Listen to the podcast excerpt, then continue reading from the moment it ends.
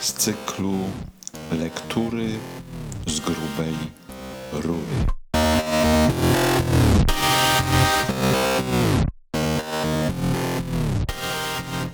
Religia smoleńska to jest miś. Wokół pojęcia politycznych fikcji Timothy'ego Snydera. Religia smoleńska to jest współczesny miś Barei. I ten miś zasłania nam wszystkim i całemu światu tragedię w Katyniu. Podobnym misiem na skalę światową jest Donald Trump. Timothy Snyder, amerykański historyk i myśliciel, niemal 50-letni profesor z prestiżowego Yale, opublikował kilka miesięcy temu swoją kolejną książkę pod tytułem Droga ku zniewoleniu Rosja, Europa, Ameryka. W oryginale The Road to Unfreedom Russia, Europe, America.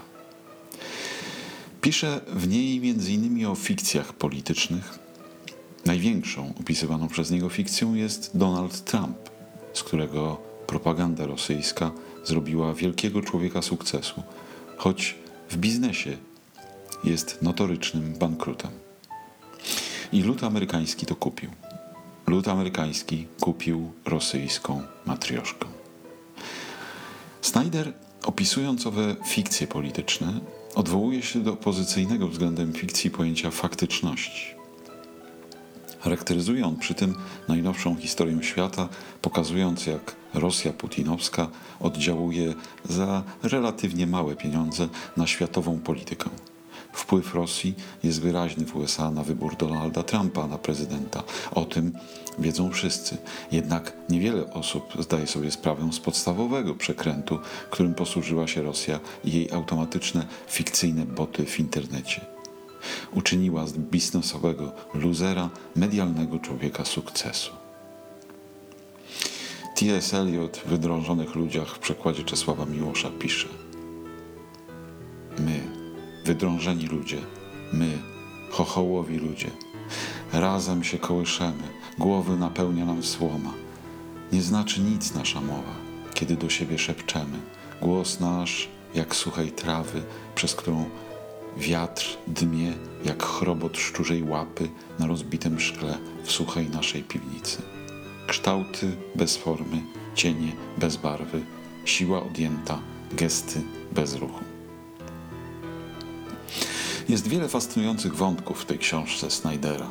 Wiele dotyczy także Polski. Chciałbym zwrócić uwagę na jeden wątek. Kiedy Snyder pisze o politycznych fikcjach, przywołuje także katastrofę smoleńską i pisowską narrację będącą podbudową religii smoleńskiej Macierewicza. Chciałbym nieco rozwinąć to. Surrealiści często odwoływali się jako do prekursorów swojej estetyki do powieści gotyckiej, zwłaszcza Zamczyska Otranto, Horacego Walpura oraz mnicha Matthew Louisa.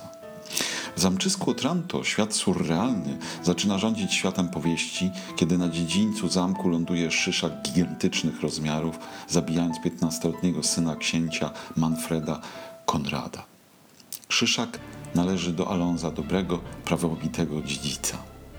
Ten kontekst powieści gotyckiej nie jest zupełnie pozbawiony w tych okolicznościach sensu, zwłaszcza jeśli pamiętać o motywie urojonej zemsty przyświecającej ekipie Kaczyńskiego. Polityczna fikcja nie jest realnością, jest surrealnością. Podobnie jak narracje putinowskiej Rosji, które na przykład II wojnę światową zaczynają od 1941 roku, kiedy Hitler najechał Rosję. Dlaczego w Rosji II wojna światowa nie zaczęła się tak, jak na całym świecie w 1939 roku?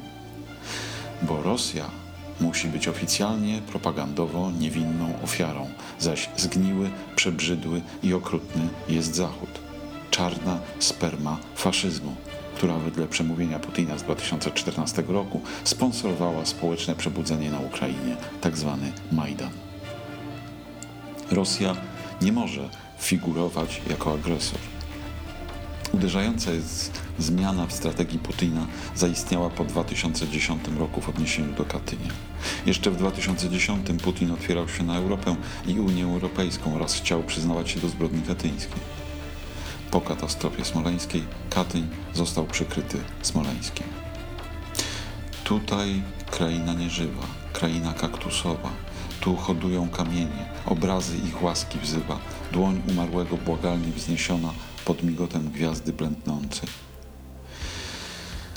I dalej T.S. Eliot. Więc okrążajmy kaktus nasz, kaktus nasz, kaktus nasz, więc okrążajmy kaktus nasz o piątej godzinie rano. Snyder odczytuje współczesną putinowską Rosję poprzez czytanych przez Putina filozofów, głównie Iwana Ilina, który wypędzony przez komunistów z Rosji w 1922 roku fascynował się później faszyzmem i caryzmem, dodając im mistycznej aury.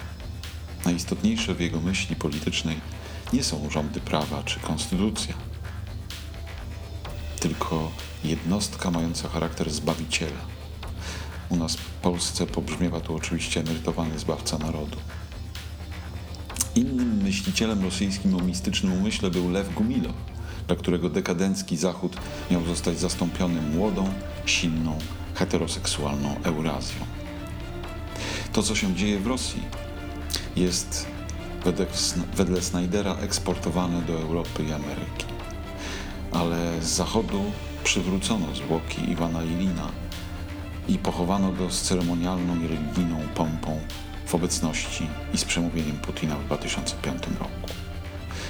Surrealistyczny obraz krakowskiego przedmieścia podczas tzw. Tak miesięcznic smoleńskich lepiej objawia swoje intencjonalne znaczenia, kiedy pamiętać o podstawowych faktach. Otoczenie ministra Macierewicza wywodzi się z agentury rosyjskiej, zaś główni aktorzy na polskiej scenie politycznej to świadomi bądź nie agenci wpływu Rosji putinowskiej. Snyder pokazuje wyraźnie układankę, która jest spójna, choć nie paranoiczna. Surrealizm współczesnego misia przesłania jakże realną tragedię w Katyniu. Książka Snydera jest fascynująca w śledzeniu różnych powiązań i związków, ale także jako próba połączenia akademickiej historii, historii idei, filozofii dziejów oraz dziennikarskiej roboty kulturoznawczej, bo dziś w dobie Facebooka i Twittera nie sposób uprawiać nauki bez mediów. Jarosław Płóciennik